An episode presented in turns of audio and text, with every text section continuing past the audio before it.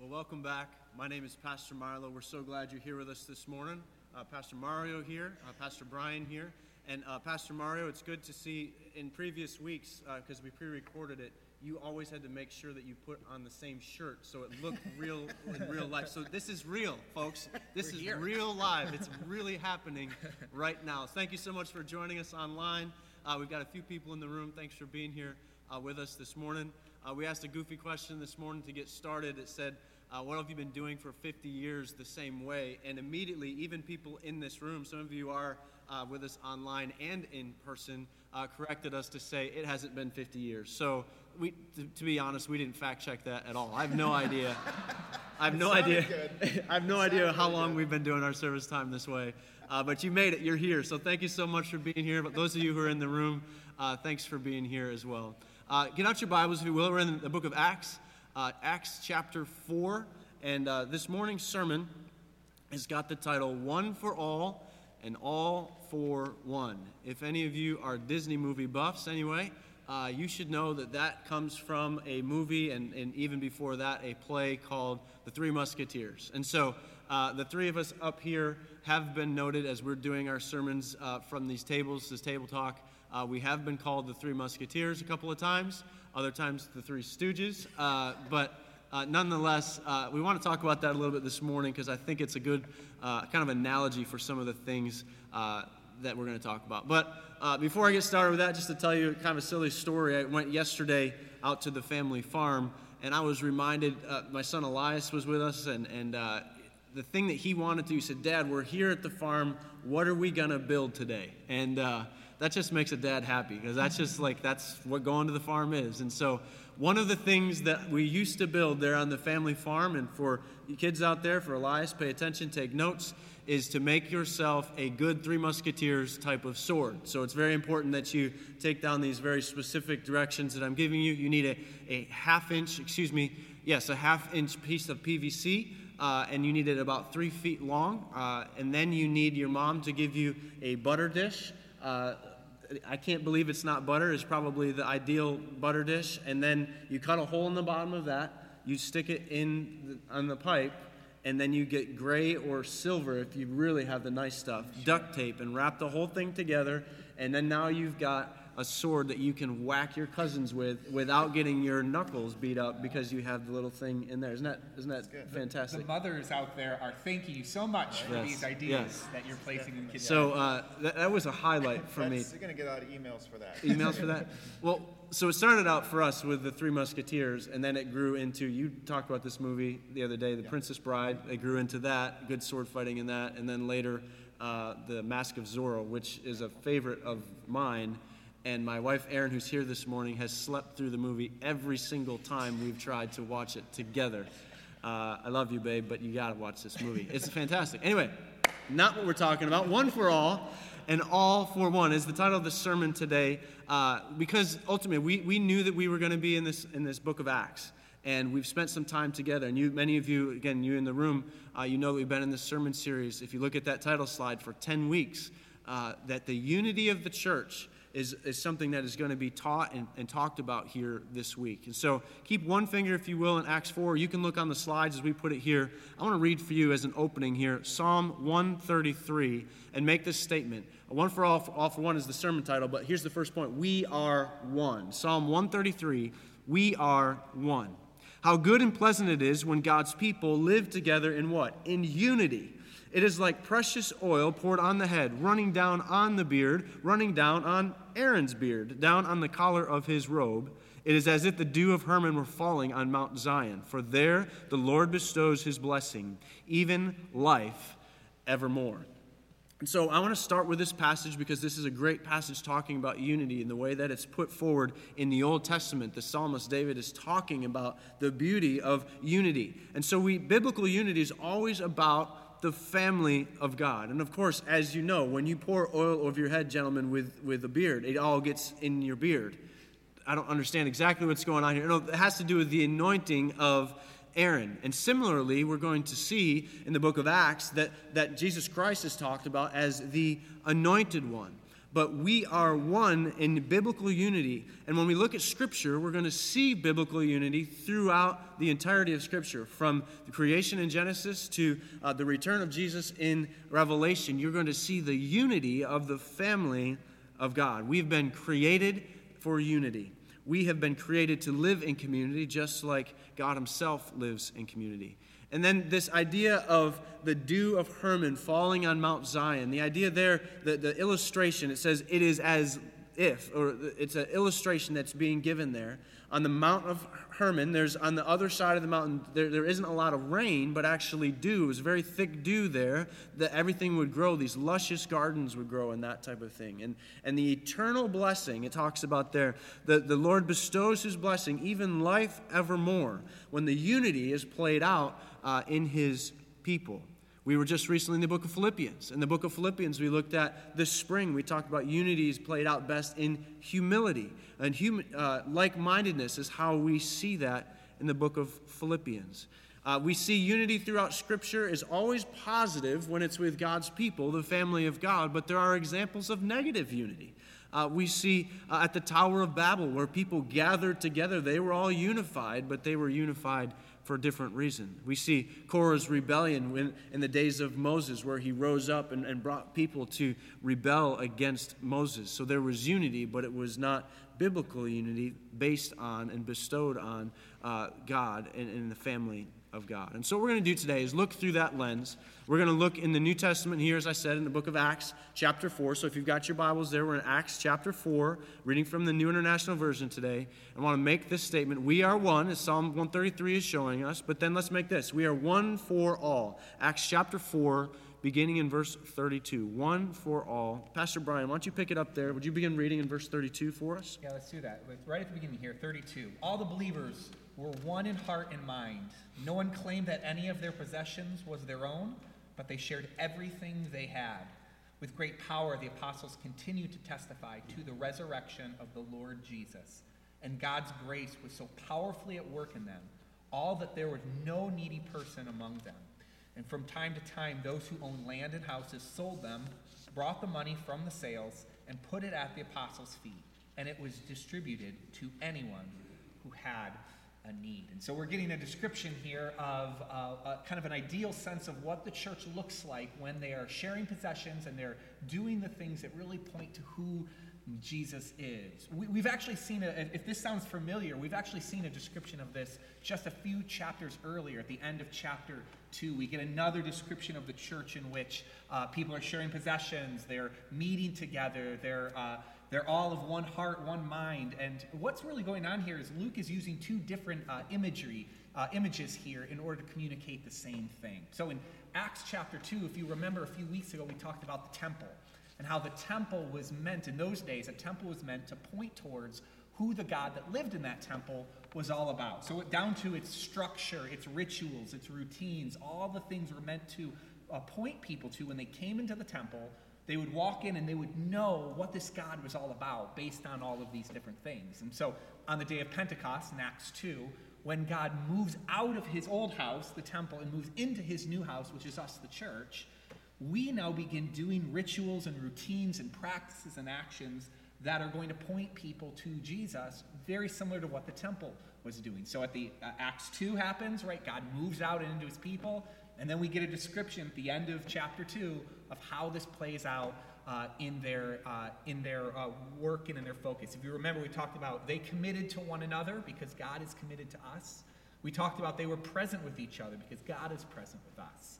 We talked about they were generous then with uh, one another because God is ultimately generous uh, to us, giving the ultimate gift, uh, his son and Jesus, who gives his life for all of us. And so, in generosity, we can tell a story to the world of who Jesus is. When we're generous, we can then give, uh, it gives us uh, the place to be able to show others this is what God is like. He is so generous to us that He gave His only Son uh, for us. This is what that testifying to the resurrection of the Lord Jesus Christ is all about. They're doing the things tangibly to reveal a spirit, bigger spiritual truth of what God has done for each of us. And so now, here in uh, chapter 4, we get another description, and Luke is going to use another type of imagery. So when it says right in verse 32 at the beginning, all the believers, that's actually one word in the Greek. It's the word plethos.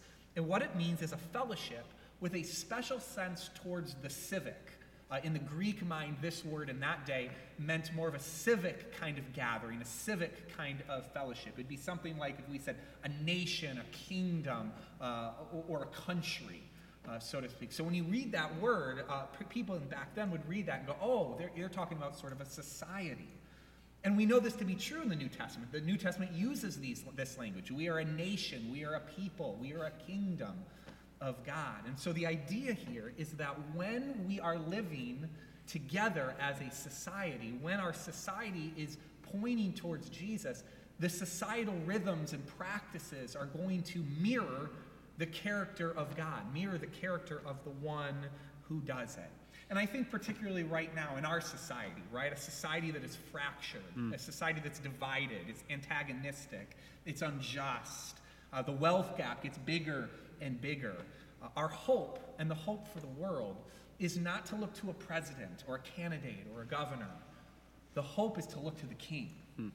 to look to the, the society that king is building. And when a person can tangibly see uh, generosity, making sure nobody's in need, gathering together, they go, I want what they've got. What, what, what's different about what they're doing? Because I look around at the other societies of this world and quite frankly, eh, I'm fatigued by it. I'm fatigued by trying to do the, this dividing and division that we're seeing in our world.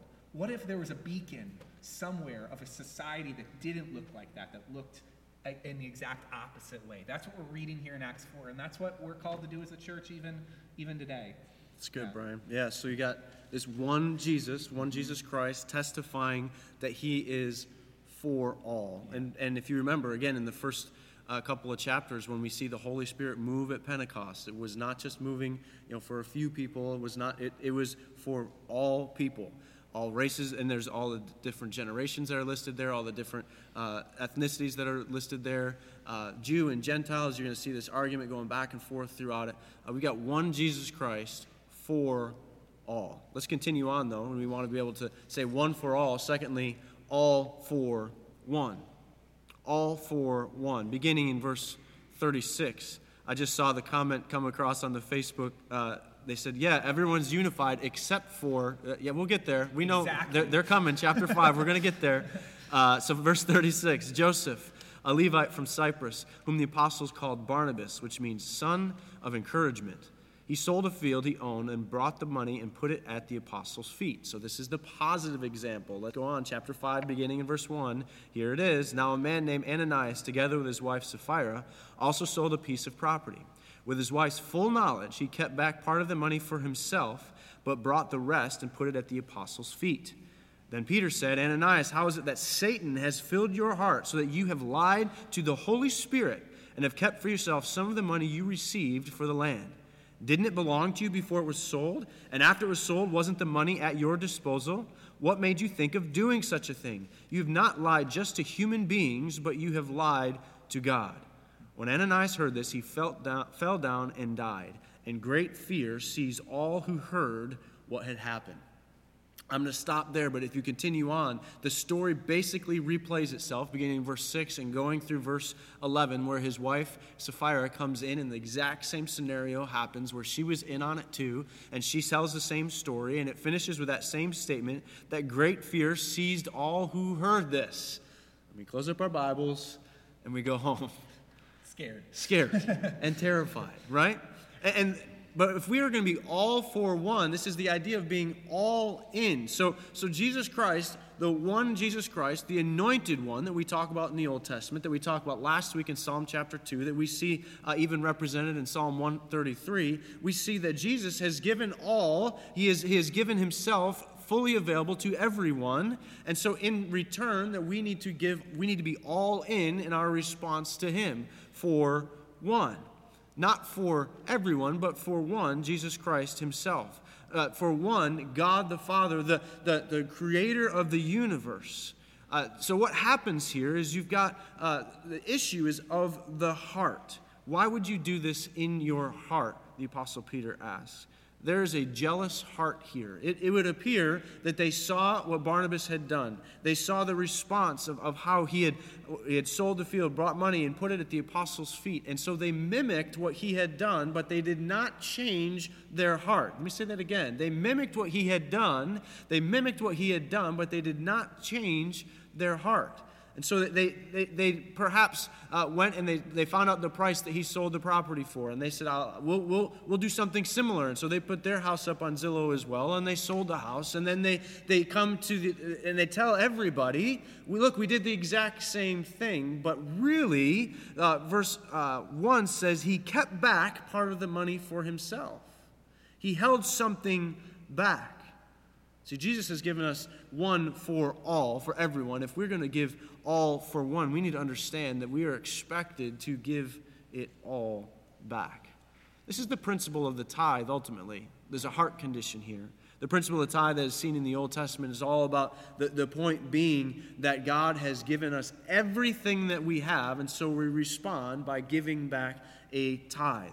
Here, they were giving all that they had back. I don't think the requirement was that Ananias and Sapphira had to, to actually sell all that they had and bring it all in, but they had to understand and have this heart issue that it was all God's. And so we do that here. We, we respond uh, with a tithe. That's something that we talk about fairly often. Be able to say, this is what God has given us. Everything that we have is His, and so we tithe on that. We give a penny back on a dollar. We give $10 out of $100, $100 out of $1,000, $1,000 out of $10,000. Don't go anymore. 10,000, yeah. Those are all numbers that are all hypothetical to me, nonetheless. But what's going on here is this, this verse is saying that they held something back. They were looking for man's approval. And also, you got to see here the holiness of God. He would not allow this. Don't discount God's holiness and the perfectness of God that He says, This is not going to be tolerated. I'm not going to allow for this. And in that response, we see actually what justice looks like. Right now, we hear a lot of times the word justice being thrown around. When it comes down to it, this is God's justice. And this is pure justice, is that they were sinful people and they got fully what they deserve. And it is kind of scary. And it is unusual to see this in the New Testament. This is actually the one time, the only time in the New Testament that we see a negative miracle in the New Testament. We kind of see it all the time in the Old Testament, but the New Testament, this is the only time and the issue here really is is that the anointed one, the holy one, Jesus Christ, the holiness that they are talking about, Jesus Christ resurrected, they're coming back and they are trying to make a fool of this and God does not allow it. So if we are going to be one for all, all for one, we want to get some context to this so that you kind of see the bigger picture of what's going on here. So we're going to take you back, turn back a few pages if you will to John chapter 17. John chapter 17, and we want to make this point to you this morning.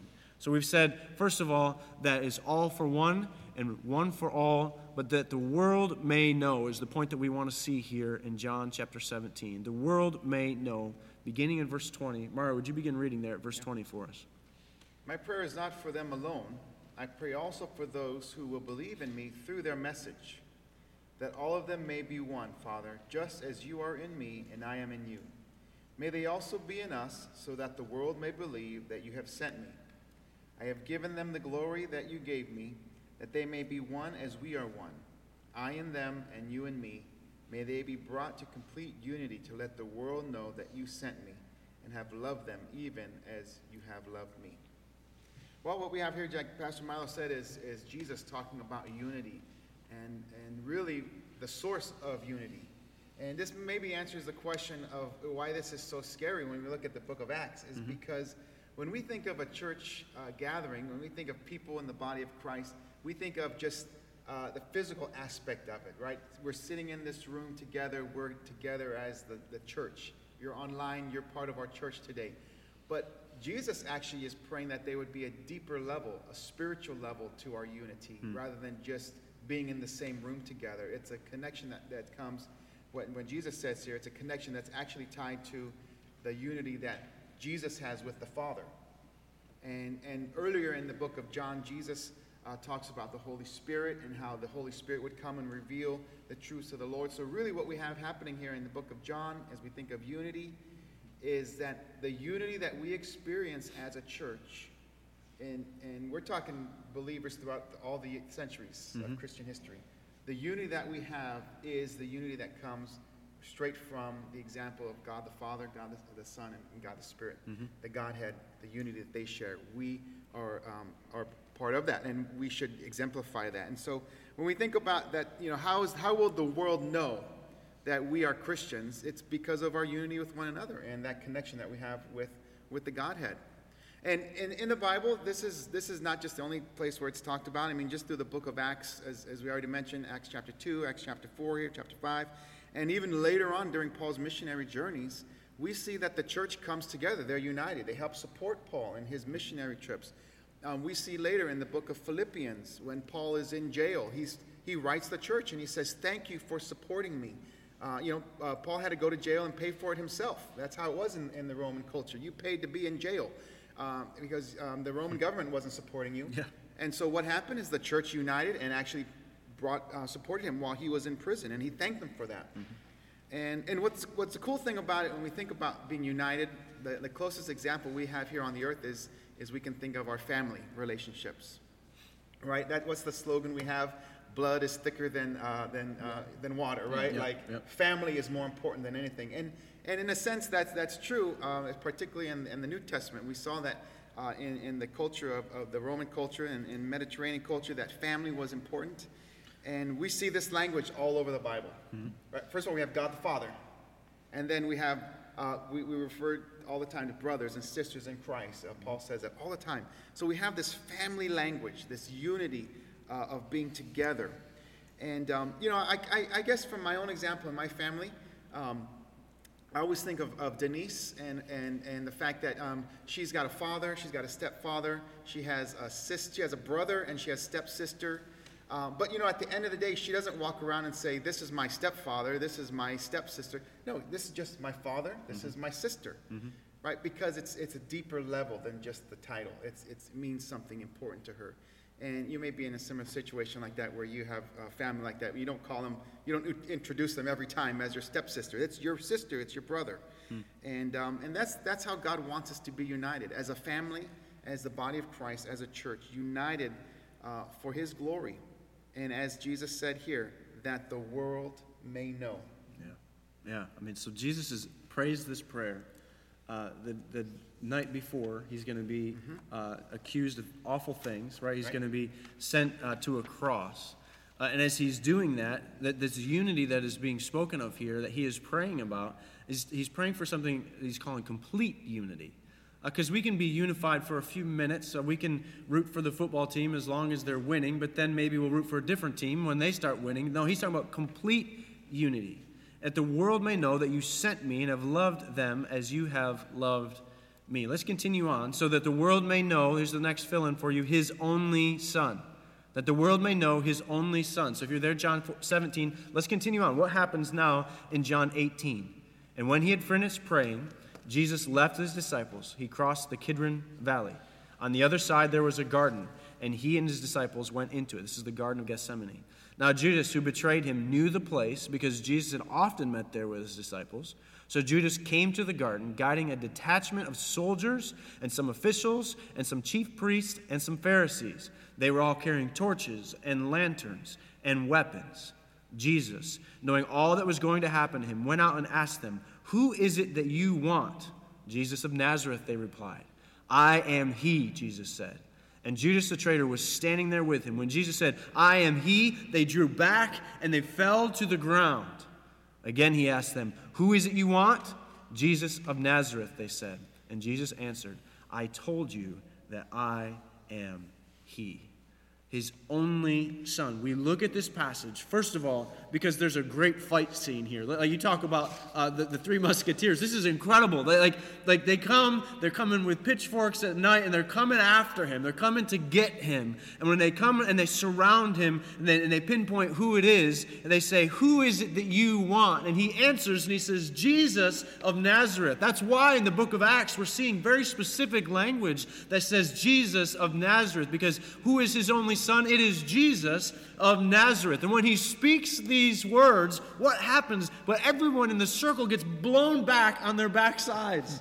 I mean, th- this, this is an incredible fight scene. And he says, I am he. He doesn't have a weapon, he doesn't have a tool. In fact, Peter, in a few verses later, he pulls out his little knife and tries to fight the enemy. He tries to fight back, and he says, Stop. He said, I'm not going to allow this to happen. He knocks them on their butt and he says, Who is it you want again? And they said, Jesus of Nazareth. And he says it again I am he. I told you I am he. The reason why he prayed for unity of the church is so that we may know, so that they may know what? His only son, Jesus Christ, Jesus of Nazareth. That's why we see his name repeated again and again and again. And check this out. This is why we talked about Psalm 133 at the beginning. It was an illustration, right, of, of on the backside of the Mount Hermon that there would be uh, the dew flowing down. If you think about this, he is at the, the Mount Olives, and, and when you see there, they come into the Garden of Gethsemane. The, the, the word Gethsemane means oil press, oil flowing down. The idea of, of the anointing of Aaron that is demonstrated in Psalm 133, the anointing of Aaron as, as the priest. You have Jesus, who is the ultimate priest. And he is his, his love is flowing down, just like it said in Psalm 133, continuously and forever, eternally, forevermore. It is flowing down. They're in this garden, this luscious garden, demonstrating again the way that he would be able to demonstrate his eternal and forever love flowing out of him. And so let's put it all together here, all right? So, this is the statement we're going to make this morning. We are one, one for all, and all for one, that the world may know his only Son. Yes, I know that it rhymes. Okay? Put a little bit of time, put a little bit of time into that. Some of you are real excited about that. That wow, he, he put he made it right. Some of you are not impressed, and that's okay. That's okay. It maybe it'll help you to remember. We are one. Yes, we are one. We are one for all. So we are sharing Christ for everyone. And so all of us are for Christ. We're giving him our all. For what purpose? That the world may know Jesus.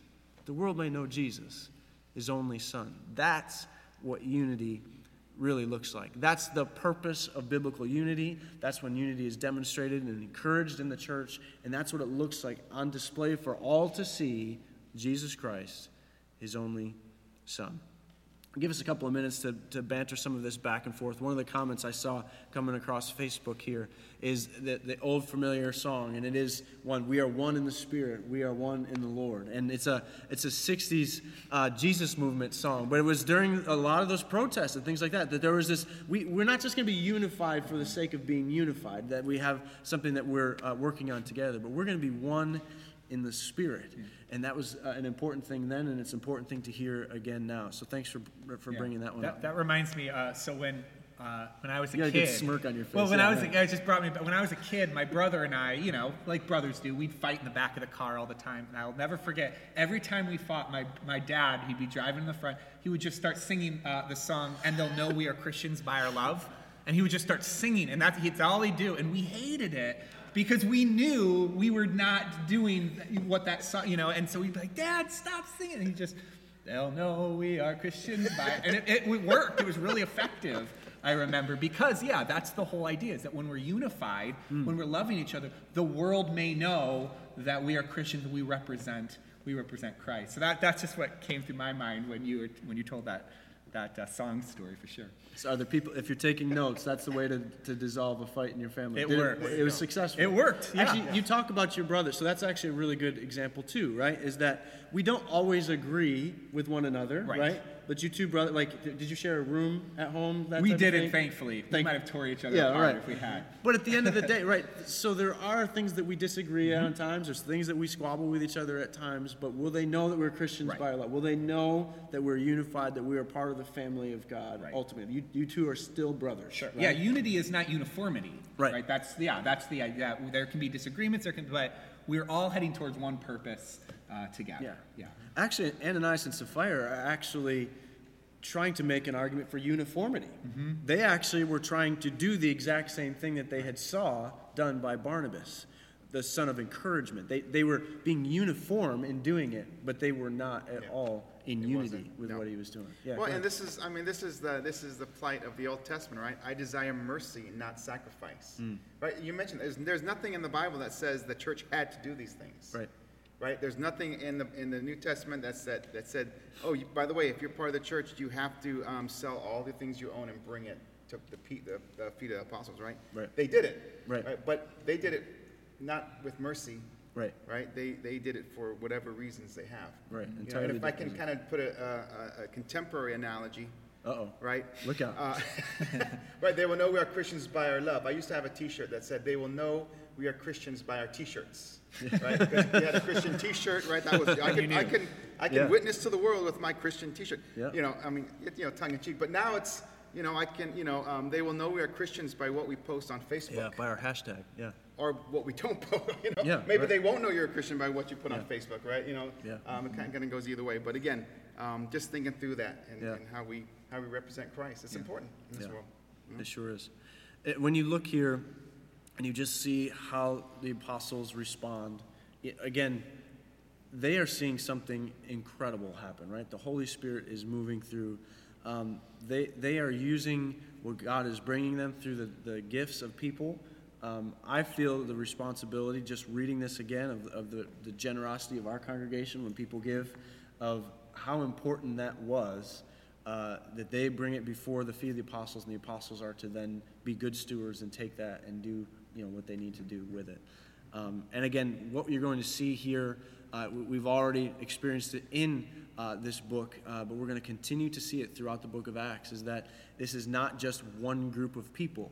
Uh, you know, they'll know you're Christians by your love. You'll be unified with people you would never be unified with you know, you, you see this comparison. The Jews and Gentiles are put together in the conversation. We, we look in the Gospels, and Jesus talks about the Samaritan, uh, the Good Samaritan, like even those two words together, good and Samaritan together, that doesn't fit except for the unity that we find in Jesus Christ.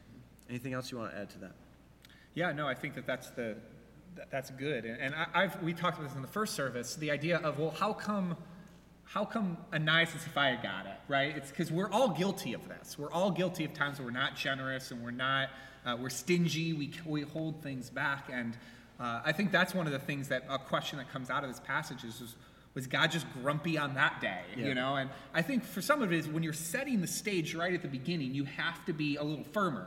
Uh, this is the same with anything. When you start something new, you're a little more staunch. You're a little more like, "This is what we're going to do," and then, but and, and it gets into the Bible so that we Yep. can read it, so we can know uh, when we're not generous. It, it, it, it's such a black eye on uh, our witness to the world, and when we're not unified, it's such a black eye. Uh, to then we become just like everybody else, and, and we don't have that uh, distinguishing uh, God sent on us. And yeah, then the world doesn't know it all. So, you know, when I read this, I go, okay, you know, thank be to God that He has the grace that he, I deserve the same thing they did. Yeah. And, uh, but I know that there's a spiritual death happening when, uh, when we're not generous. It calls us to action on that. Yeah, that's good. Yeah, I think that there's, fortunately, in the, in the beginning part of that passage, it says that, that God showed great favor and or grace, depending on your translation. Uh, he's showing grace to almost all of them, right? But Ananias and Sapphira, like they just, again, you talked about this, that they lied, tried to lie through the Holy Spirit. Like Yeah. that the Spirit knows Yeah. uh, the condition of their heart, and they were unrepentant about it. And so, um, as we look at that, we are asking God for grace and for favor in our own lives because we are equally uh, guilty of, of this. Um, thank you, Lord, that again, that your judgment, that God's judgment, uh, doesn't come down on us every day, all the time, because certainly we, deserve, it. That, that's what actual judgment looks like.